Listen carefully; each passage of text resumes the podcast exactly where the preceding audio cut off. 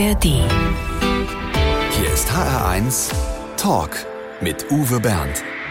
Schönen guten Morgen. Ein scharfsinniger Beobachter unserer Zeit ist heute bei uns zu Gast. Fernsehzuschauer erkennen ihn vor allem an der wilden Frisur, den knallbunten Hemden und dem markanten Dialekt. Ich freue mich auf den Kabarettisten Urban Projol. Herzlich willkommen. Einen wunderschönen guten Morgen. Wir sind ja mehr oder weniger Nachbarn, denn Sie sind geboren in Aschaffenburg und aufgewachsen in Obernburg am Main, direkt an der hessischen Grenze. Das ist richtig. Sind Sie also ein Hesse im Herzen? Sagen wir mal, ich bin Randbayer mit äh, hessisch-fränkischem Migrationshintergrund, wie ich immer gern sage. Ich werde immer noch, wenn ich sagen wir, im Norden unterwegs bin, werde ich immer noch angesprochen, was ist das jetzt genau für ein Dialekt und wo kommst du eigentlich her? Und ich sagte immer, ja, ich bin ein waschechter Bayer und dann gucken die erstmal wie ein Auto. Ich muss sagen, ich bin wirklich für den Dialekt sehr dankbar, weil was bei uns in Bayern gerade politisch zum Fremdschämen passiert. Also oft, es ist nicht bayerisch, was Sie drauf haben, nein, es ist mein Fränkisch. mein Fränkisch. Ja. Also ich habe gelernt, das sei Unterfränkisch würde gar nicht gesprochen in Aschaffenburg, sondern Südhessisch. Äh, Gibt es da einen Unterschied? Nein, das stimmt auch nicht ganz. Also das Fränkische, das richtige Fränkisch, wo man so wegen äh, auch die Endungen weglässt, Richtung Würzburg oder dann nach Mittelfranken rein. Also damit haben wir relativ wenig zu tun. Das hängt irgendwie, habe ich mal gelesen, Sprachwissenschaftler haben das mal rausgefunden, hängt mit der zweiten Lautverschiebung der Benrather Linie Ach zusammen, du die irgendwie damals über den Spessartrücken gezogen ist, weshalb also viele bei uns so babbeln wie ich babbel, also mir babbeln und die anderen reden halt dann eher Fränkisch. Ne? Urban Priol kann auch Hochdeutsch. Er blickt in seine Autobiografie zurück auf sein Leben als politischer Kabarettist. Eine satirische Zeitreise durch vier Jahrzehnte auf der Bühne. Aber zuerst blicken wir halt mal über den Grenzzaun und reden über seine Kindheit in Aschebesch. HR1. Genau meins. Urban Priol ist also in Aschaffenburg geboren, da hat er auch das Abitur gemacht und er gehörte zu einer Minderheit, die es in Bayern nicht leicht hatte. Damals beide Eltern waren Sozialdemokraten. Ist Ihre Familie wenigstens katholisch? Äh, ja, also die Familie war katholisch, das hat ein bisschen das Ganze gedämpft. Was Aber- ist schlimmer in Bayern, evangelisch sein oder sozialdemokratisch sein? Ich denke immer noch sozialdemokratisch, ist immer noch schlimmer. Ich glaube, die Evangelien werden eher noch akzeptiert. Aber Sozialdemokratie ist ja nicht erblich. Wie sah das so in der Verwandtschaft aus? Die Verwandtschaft war eigentlich, bis auf meinen Onkel, bei dem wusste ich auch, dass er SPD gewählt hat, und eine Tante war der Rest eigentlich schon sehr CSU-affin, um es mal vorsichtig zu sagen. Was dann bei Familienfeiern natürlich immer für sehr lebhafte Diskussionen gesorgt hat, was mich vielleicht auch schon recht früh fürs Politische sozialisiert hat und das Interesse bei mir geweckt hat. Wurde da richtig gestritten oder Augenzwinkern? Natürlich, da, Oder da ging es schon richtig zur Sache. Also besonders wenn Wahlen anstanden, Landtagswahlen in Bayern, da ging es dann immer richtig los, auch bei Bundestagswahlen. Und ich weiß noch, meine Mutter hat immer gesagt, bitte, wenn ihr heute wieder streitet, nicht schon vor der Suppe. und hat man sich daran gehalten? Teilweise ja, teilweise nein. War die Suppe besonders wichtig für Ihre Mutter? Es war, dass man beim Essen halt ein bisschen Ruhe hat, dass man Ja. sich da wenigstens noch verträgt. Eigentlich hätten Sie doch aus jugendlichem Trotz gegen die Eltern dann wieder ins konservative Lager wechseln können, oder? Hätte ich können, aber zum Glück ging also dieser Wechselwunsch an mir vorbei. Es war eher so, dass wir dann so äh, Anfang der 80er eigentlich auch mit der Sozialdemokratie unsere Probleme hatten, als die Grünen aufkamen und der NATO-Doppelbeschluss und es ging eher dann in diese Richtung. Haben Ihre Eltern Sie politisch geprägt oder haben sie sich an Ihnen gerieben? Wir haben viel diskutiert. Also meine Schwester ist auch, die ist neun Jahre älter. Wir haben dann wirklich sehr lebhafte Diskussionen geführt. Manchmal hieß es, jetzt, das ist doch nicht so, jetzt sei mal, nee, jetzt sei mal, nein, das muss jetzt nicht so sein. Aber es waren immer Diskussionen mit einem sehr fruchtbaren Ausgang. Also ich durfte streiten. Da haben Sie viel für den Beruf gelernt. Ja. Urban Priol über seine Jugend. Die satirische Autobiografie von Urban Priol heißt Was reg ich mich auf? Ein Boomer holt aus und sie ist voller intimer Bekenntnisse. Hier kommt die erste. Eigentlich war Urban Priol auf dem besten Wege Lehrer zu werden. Es fehlten nur noch drei Scheine. Doch ausgerechnet der Tag, an dem Helmut Kohl Bundeskanzler wurde, änderte sein Leben. Das müssen Sie erklären. Was hat denn Helmut Kohl mit Ihrer Berufswahl zu tun? Naja, also wir haben uns vorher schon über Birne eigentlich immer lustig gemacht und äh, hätten nicht gedacht, dass er es mal zum Kanzler bringt. Und dann kam ja der Genscher Lambsdorff-Putsch, wie ich es gerne nenne, und äh, das Überlaufen der FDP zur CDU. Und ich saß im Taxi. Ich bin Taxi gefahren, um mir das Studium äh, zu verdienen und weiß noch genau, als die Nachrichten kamen, dass also jetzt äh, Misstrauensvotum und dann danach wird es wohl Neuwahlen geben und äh, Helmut Kohl wird wohl Kanzler. Und da habe ich mich so aufgeregt, habe gesagt, jetzt musst du irgendwie mal, du musst jetzt was machen.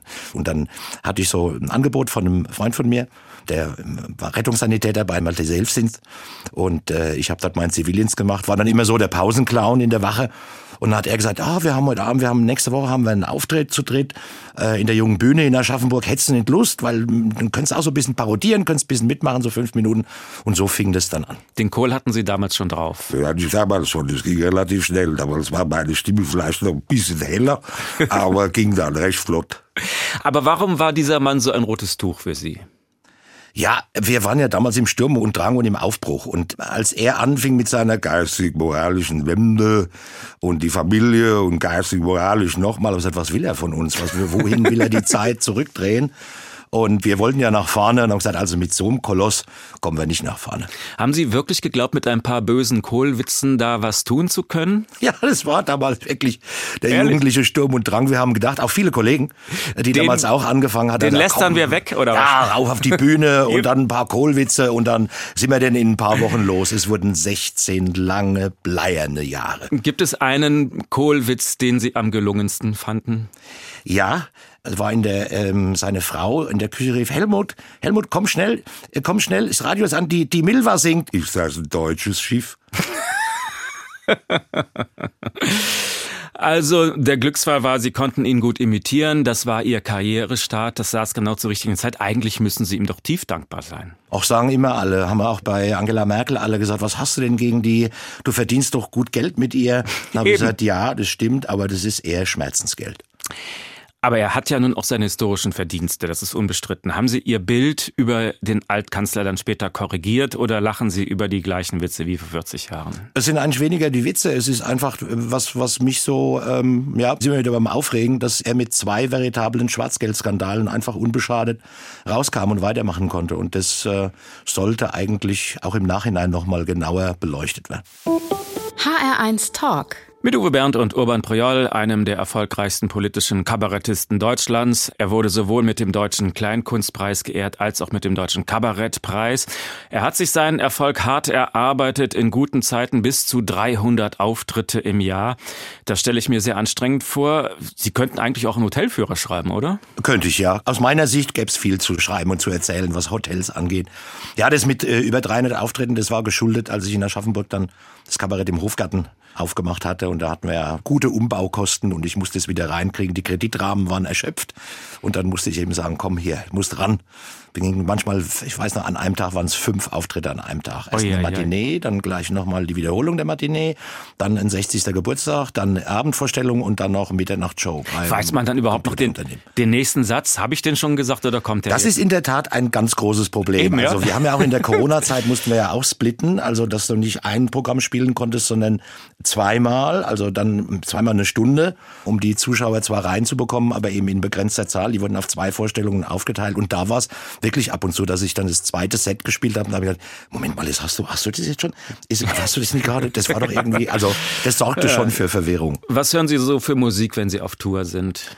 Ach, eigentlich höre ich meistens Inforadios, aber manchmal auch Musik zur Entspannung und da gucke ich alles so meistens die Einer-Sender, HR1, SWR1.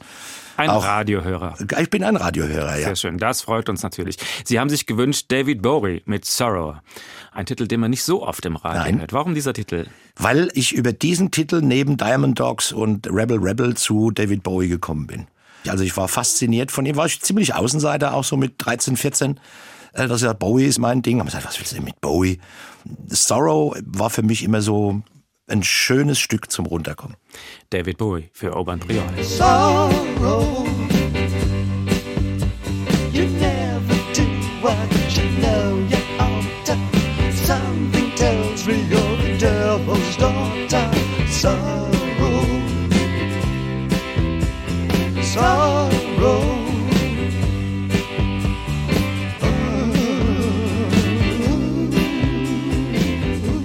Als Bühnenkünstler hat Urban Priol sich hochgearbeitet, aber seine bundesweite Bekanntschaft kam natürlich durch das Fernsehen.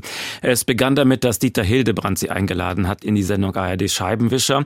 Wie haben Sie Hildebrand damals so erlebt? Also ich weiß noch, musste nach Berlin, dann war klar, wir treffen uns in dem Hotel. Und ich war wahnsinnig aufgeregt. Ich habe gesagt, oh Gott, oh Gott, die große, die große Legende. Die war das eine Legende für Sie? Das war eine Legende ja. für mich. Also er hat mich auch zum Kabarett rangeführt mit seinen Notizen aus der Provinz. Da war ich 15 und ich war fasziniert von der Frechheit und von allem. Aber gesagt, sowas könntest du dir vielleicht auch mal, sowas möchtest du eigentlich auch mal machen. Aber dann, klar, also in ganz jungen Jahren in Scheibenwischer eingeladen zu werden. Und dann gesagt, wie wird er sein? Wird er? Und es war so ein schönes Treffen. Er war so normal. Es war so herrlich und neugierig. Und das äh, haben wir dann bei vielen, vielen weiteren Treffen dann auch noch sehr vertiefen können. Jahre später sind Sie dann zum ZDF gegangen, haben dort bei der Sendung Neues aus der Anstalt mitgemacht. War das nicht die scharfe Konkurrenz zum Scheibenwischer? Na ja, also äh, Dieter Hildebrand war ja da eigentlich schon aus dem Scheibenwischer raus. Das ZDF war eine 27 Jahre lang währende satirefreie Zone. Und dann hat der damalige Programmdirektor, spätere Intendant Thomas Bellut, hat gesagt, er möchte gern wieder das Kabarett und Satire im ZDF etablieren. Ich war vorher bei Dreisat, hat dort vier Jahre lang meine Sendung Alles muss rausgemacht. Und da wurden die aufmerksam und haben gesagt, wir könnten doch im ZDF was machen. Und dann war es die glückliche Fügung, dass gleichzeitig auch Georg Schramm angefragt wurde. Der rief mich wiederum an und hat gesagt, ich habe da eine Idee fürs ZDF und da könnte ich mir dich gut vorstellen, dass du so einen durchgeknallten Arzt spielst ob ich Lust hätte. Habe ich gesagt, klar. Und dann sagte er, ja, aber ich muss dir gleich sagen, da ist noch ein anderer im Rennen. Ich weiß nicht, ob ich den Zuschlag habe. Ich gesagt, ich kann dir gleich sagen, wer der andere ist. Das bin ich. Lass es uns doch zusammen machen. Und dann sind wir gleich zum ZDF marschiert auf den Lerchenberg, haben gesagt, also, wir haben äh, das Konzept und so möchten wir es gerne machen. Also diese Kabarettszene ist ja nicht groß in Deutschland. Ich denke, Sie kennen sich alle. Das wirkt alles sehr kollegial. Wie scharf ist die Konkurrenz aber hinter den Kulissen? Es ist, glaube ich, eher bei den Jüngeren, die jetzt so nachrücken, dass da mehr so teilweise ein Hauen und Stechen stattfindet. Wir hatten Platz, wir hatten Raum, wir hatten unsere Bühnen. Das ging eigentlich ohne Futterneid ab. Sehr erfolgreich ist ja auch Ihr satirischer Jahresrückblick im ZDF, Tilt. Haben Sie für dieses Jahr schon genug Ideen gesammelt? Also mir fällt da nicht so viel Lustiges ein. Nee, die Balance muss man doch immer wahren. Also dass auch die Fallhöhen stimmen im Programm. Und es ist natürlich, es äh, wird nicht leichter dieses Jahr, aus diesem Jahr auch noch genügend Humoristisches rauszuarbeiten. Aber es gelingt dann doch. Es sind kleine Sachen, die man dann gerne auch mal so ein bisschen mehr Stellenwert zukommen lässt. Sie sitzen hier mit einem offenen Notizbüchlein. Ja. Sind das alles Sachen, die Sie da schon reinschreiben für ja, ja, für, immer. für ich hab, Das habe ich immer sind die kleinen, da wird jeden Tag reingeschrieben. Geht bei mir immer los. Morgens gucke ich erst Morgenmagazin ab 7 Uhr, damit mein Adrenalin für den Tag schon in Wallung kommt und sieben nach sieben ist es meistens schon soweit. Dann geht's in die Medien, dann, wenn Zeitungen quer gelesen und was mir eben auffällt, schreibe ich dann immer gleich da rein. Urban Priol in HR1.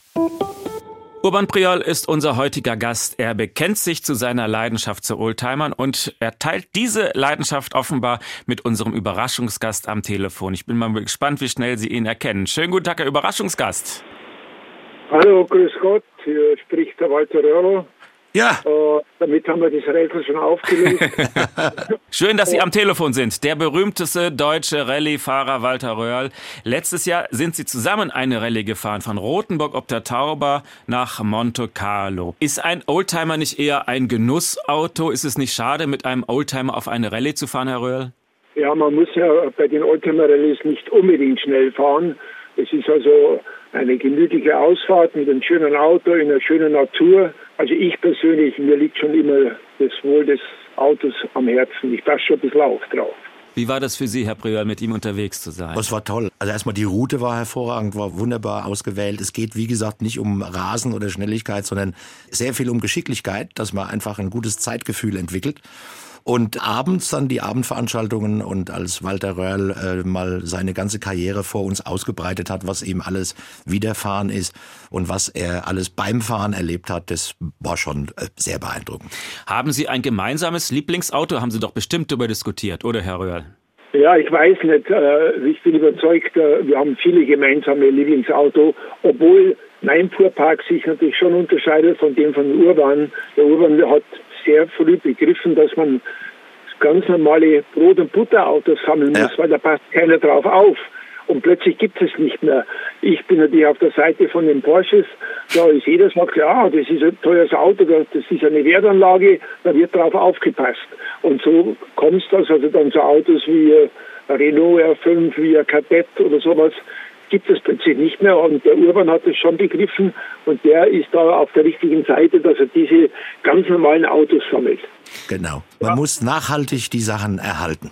Sie haben dann wahrscheinlich auch nach den Fahrten immer noch Zeit gehabt zu plaudern und zu Fach zu simpeln. Was waren so Ihre Themen? Natürlich Autos. Was, was soll man sonst sagen? Wie fährt man die Kurve? Wie fährt man dahin?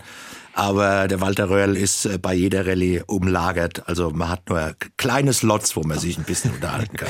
Die deutsche Rallye-Legende Walter Röhrl in HR1. Danke, dass Sie sich die Zeit für uns genommen haben. Natürlich im Auto, wo auch sonst. Dankeschön. Danke auch. Danke, gute Zeit wünsche ich. Bye bye. Tschüss. Der HR1 Talk mit Urban Priol. Wenn Sie uns im Radio hören, kommen jetzt gleich die 11 Uhr Nachrichten, dann reden wir weiter. Oder Sie können uns natürlich auch als Podcast hören in der ARD Audiothek und auf hr1.de. HR1 Talk. Urban Priol ist unser Gast. Seine Sturmfrisur ist sein Markenzeichen. Arbeitet Ihr Friseur eigentlich unter Pseudonym? Nein, nein, äh, meine Friseurin, die Nicole, die macht es immer sehr schön. Sie bereitet es vor, dass ich es dann auf der Bühne so ausleben kann. Das Ach so. entstand ja mal aus einer Not heraus. Wir hatten Anfang der 90er hatten wir so eine Revue zu 100 Jahren IG Metall und zu 100 Jahren DGB. Und das war nach dem Muster von Noises Off, also ein, ein Stück, das hinter der Bühne spielt, beim riesen Gewerkschaftsfeiertag. Und ich musste so einen durchgeknallten Moderator spielen und zwischendurch einen gelackten Gewerkschaftsfunktionär, wo die Haare schön mit Brisk nach hinten gegelt wurden. Und dann hatte ich eine Minute und musste wieder der durchgeknallte Moderator sein. Aber ich gesagt, legt mir beim Rundlauf hinten ein Handtuch hin, ich mache irgendwas mit Haaren. Und so entstand es dann. Und dann dadurch, dann stand es ab wie so ein, also Mettigel mit den Stacheln. Und dann habe ich mir gedacht, ach was, wenn das so einfach ist, was musst du dir dann Gedanken machen vor jeder Vorstellung, wie lege ich die Haare, lege ich sie so, lege ich sie so. Dann einfach Frotteehandtuch drüber, hochgezogen, gesprayt, Feierabend. Ah, die Sturmfrisur ist Ihr eigenes Werk. Verstehe, verstehe. Gut. Also, ein Friseur müssen wir nicht äh, beschuldigen. Nein. Vielleicht erfahren wir gleich noch mehr Geheimnis von Urban Priol. Gleich kommt der HR1 Fragebogen. Urban Priol ist ein begnadeter Stimmenimitator. Wir haben ihn als Helmut Kohl bereits gehört. Sie könnten den Fragebogen jetzt in wie viel verschiedenen Stimmen beantworten? Auch in vielen Dialekten und in einigen Politikerstimmen auch. Es sei Ihnen freigestellt, aber die Fragen gehen an Urban Priol, nicht an Gerhard Schröder oder Angela Merkel. Mein schönstes Privileg als politischer Kabarettist ist, Abends auf der Bühne den Zorn des Tages gleich loswerden zu können. ein halbes Pfund Butter kostet ungefähr. Äh, ich würde mal sagen 2,99. Mein Lieblingshemd. Eigentlich äh, Jeanshemden. Aber auf der Bühne tragen Sie anderes. Also auf das der Bühne andere. Auf der Bühne habe ich ein schönes äh, Hemd mit vielen Fischen. Das ist jetzt gerade in meinem Programm im Fluss, das ich immer gern trage, weil es schön dazu passt. also die Bühnenkleidung ist Kostüm sozusagen. Das ist Die ein Unterschied. Nicht nur, also ich habe bisweilen auch mal doch auch im Alltag ähm, welche getragen. Ich mag es generell bunt, gern. Von meiner Tochter habe ich gelernt. Ah, immer neugierig zu bleiben. Zuletzt geklaut habe ich. Das war mit 16, da haben wir, glaube ich, im Kaufhaus, haben wir in der Plattenabteilung, haben wir die Etiketten umgeklebt. Also die Supertramp LP kostete 16,99 und irgendwie das lustige Fest der Volksmusikanten 4,99. Und dann haben wir natürlich die lustigen Volksmusikanten etwas teurer gemacht und Supertramp etwas billiger und haben noch geschwärmt an der Kasse und haben gesagt, Mensch, ist ja super, dass ihr solche Platten so günstig abbietet. Gell, ja, der hatte mir bei uns schon Mühe. Ja. Pfui. Mein Lieblingsessen. Alles, was mit Fisch zu tun hat. Am meisten auf die Palme bringt mich. Dummheit, die ausgenutzt wird für politische Interessen. Glück bedeutet für mich. Gesundheit, dass meiner Tochter gut geht, dass es meinen Freunden gut geht und das reicht eigentlich schon.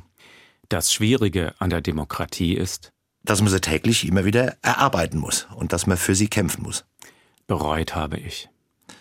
Eigentlich nichts. Ich würde gerne mal einen Abend verbringen mit. Bernie Sanders. Oh, was würden Sie ihn fragen? Warum er so gut auf die Jugend wirkt. Weil ich weiß, meine Tochter war wahnsinnig begeistert von ihm, als er ankam mit ihren Freundinnen. Und den Draht mit als 82-Jähriger zu der Jugend zu haben, das wird mich, das wird mich mal interessieren. Mein größter Flop war. Im Schulsport, alles. Also äh, gerade beim Hochsprung, da hat mein Turnlehrer immer nur gesagt, kommst auf Latte, kriegst schon fünf.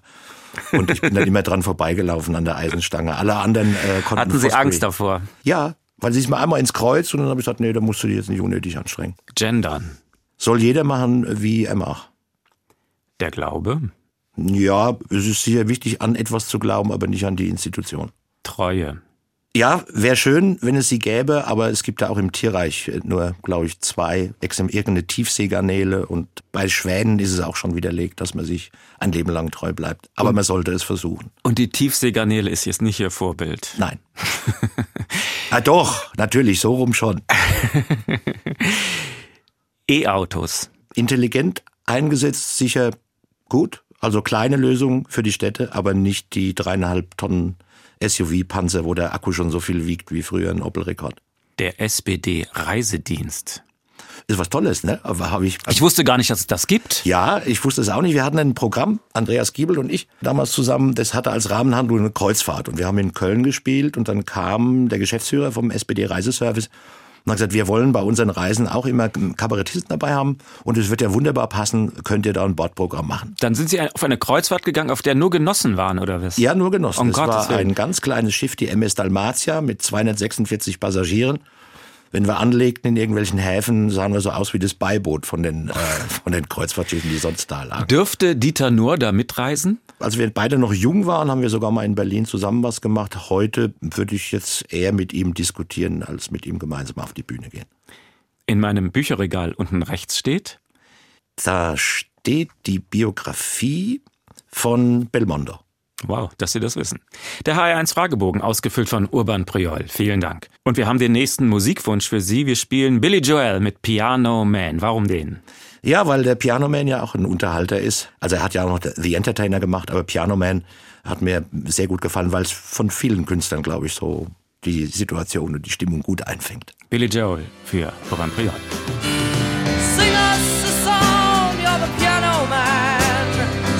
Us a song.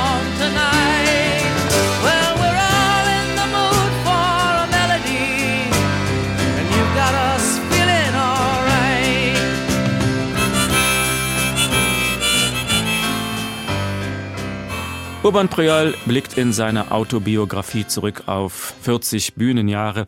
Politische Witze müssen ja auch mal wehtun, sonst sind sie irgendwie lauwarm. Wie oft haben Sie sich dabei die Finger verbrannt? Eigentlich selten. Also es geht eigentlich mehr darum, wenn du irgendwas erzählst, dass es auch sauber recherchiert ist. Und das hatten wir sowohl beim ZDF in der Anstalt, haben wir das immer sehr gut prüfen lassen.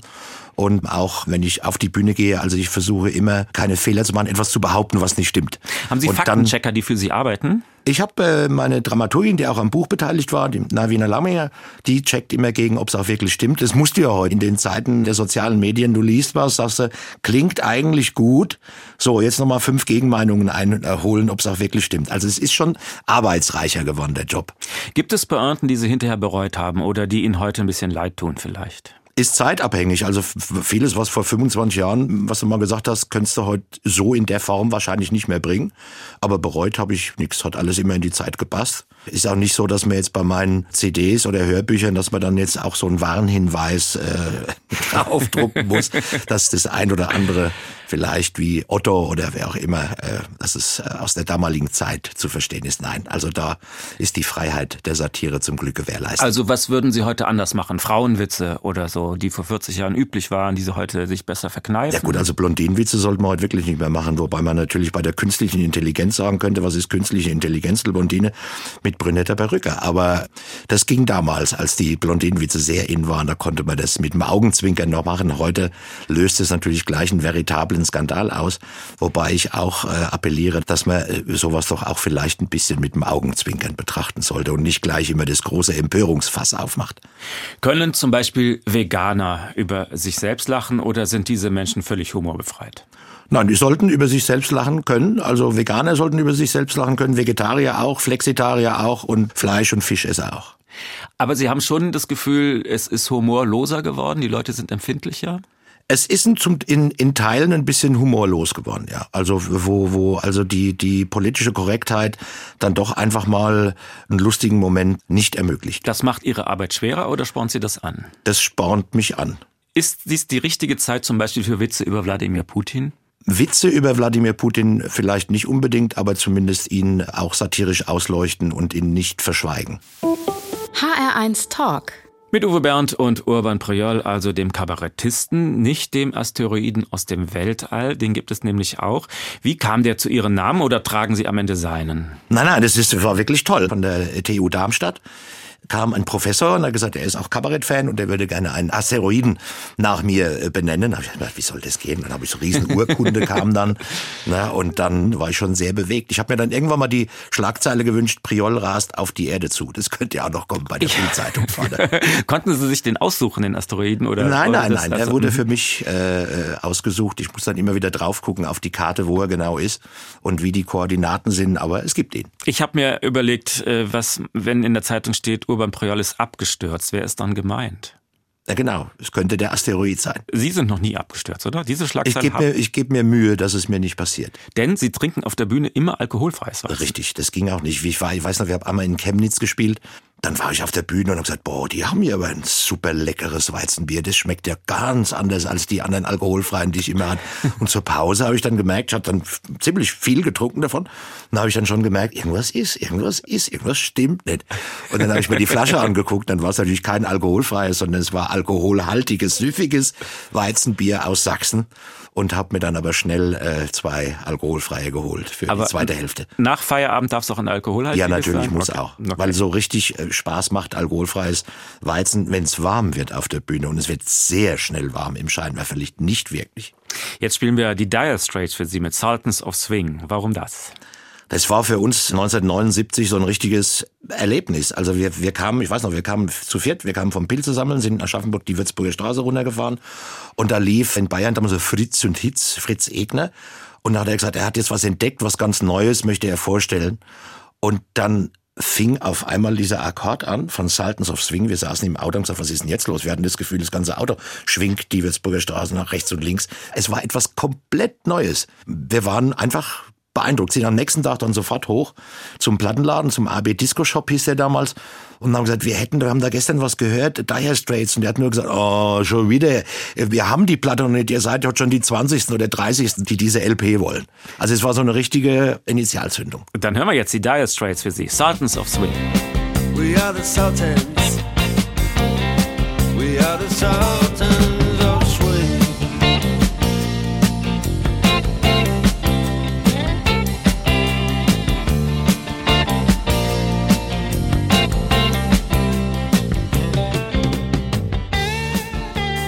Urban Priol ist Kabarettist und Unternehmer, denn er hat in Aschaffenburg ein eigenes Theater gegründet, das Hofgartentheater.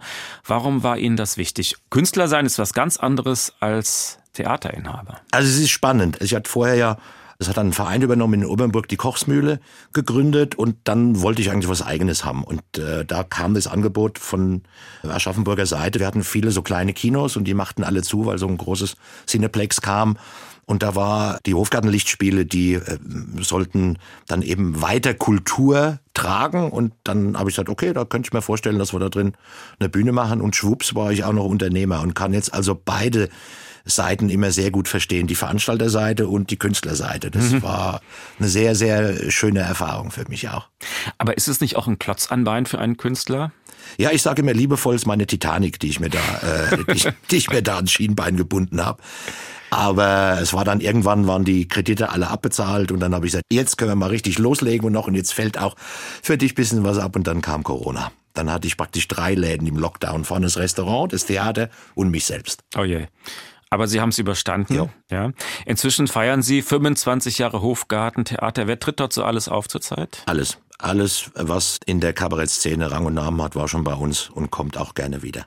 Also Sie bleiben beim Kabarett. Wir haben eine super Musikbühne, den Kolossal noch in Aschaffenburg und wir sprechen uns da immer gegenseitig ab. Von Hessen ist es nicht weit nach Aschaffenburg. Was wird das Highlight werden in der kommenden Saison? Was wird das Highlight werden? Müsste ich jetzt das Programm natürlich auswendig vor mir haben. Haben Sie es nicht auswendig? Nein, ich bin ja froh, wenn ich weiß, wo ich selber gastiere am nächsten Tag. Aber einfach mal ins Netz gehen oder einfach das Programmheft besorgen. Da ist alles sehr schön beschrieben. Denn Sie selbst sind auch ständig auf Tour. Äh, Gerade das Programm heißt Im Fluss, täglich, quellfrisch, immer aktuell. Wie oft gehen Sie damit noch rum? In den Hauptspielmonaten drei, viermal die Woche.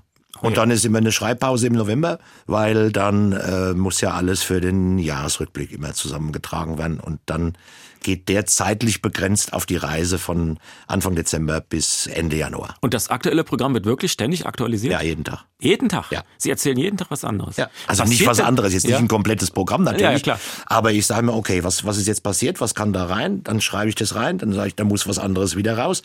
Aber das hält mich selber frisch. Ich habe abends immer den Eindruck, ach, du spielst wieder was total Neues. Also das ist gar nicht so die Gefahr der, ja, jetzt spielen wir es halt nochmal und die, dass die Routine gar nicht überhand nimmt.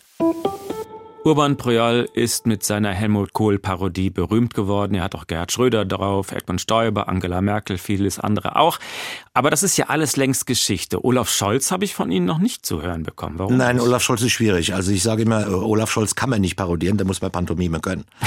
Und äh, es hieß dann auch immer, es gibt gar keine mehr, keine Politiker mit Ecken und Kanten, die man noch parodieren kann. Doch, doch, die gibt's schon. Also Ja. wenn dann Winfried Kretschmann denke von Baden-Württemberg, ist immer dankbar, wenn er den Grünen da eins mitgeben kann. Und natürlich durch den Skandal in Bayern, der Aiwanger Hupsi. Das ist auch immer ein sehr, sehr dankbarer, den man richtig schön durch Ja, aber wie wäre es mit Annalena Baerbock, Robert Habeck oder haben Sie Beißhemmungen bei der Ampel? Nein, überhaupt nicht. Ich habe bei niemandem Beißhemmungen und gerade Annalena Baerbock war dran, als sie im Wahlkampf doch äh, einige Böcke, also keine Haarböcke, aber Böcke und auch keine Bärböcke, aber Böcke insgesa- insgesamt äh, geschossen hat. Und bei Robert Habeck ist es so, dass er sicher mal sich mit dem einen oder anderen etwas vergaloppiert hat, aber die eigentlich seitdem stattfindende Dauerhetze finde ich wiederum ziemlich unerträglich und auch fehl am Platz.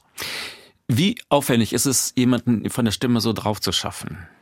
Man merkt's gleich. Es macht keinen Sinn zu sagen, ich muss jetzt den oder die unbedingt äh, parodieren, wenn es schwierig ist. Es ist wie mit Dialekten auch. Also entweder man merkt gleich, man hat einen Zugang und dann klappt's, aber man sollte nicht ewig versuchen, auch einen Dialekt zu parodieren, der aber dann nicht so klingt, wie er klingen sollte. Ah, vielleicht denken Sie, es lohnt sich gar nicht, sich die Ampelpolitiker drauf zu schaffen, die sind bald wieder weg. Geben Sie es zu, Sie arbeiten schon an Hendrik Wüst. Nein, ich arbeite nicht an Hendrik Wüst, ich arbeite auch noch nicht an Boris Rhein, der, es geht ja so schnell, der dann auch schon wieder gehandelt wird. Auch Daniel Günther habe ich mir noch nicht vorgenommen. Ich warte einfach in Ruhe ab, was kommt und es kommt immer was. Also ich wurde immer gefragt nach dem Ende von Helmut Kohl, ja, jetzt ist der Kohl weg, was machen Sie denn jetzt? Sag ich, ja, ja, kommt was anderes.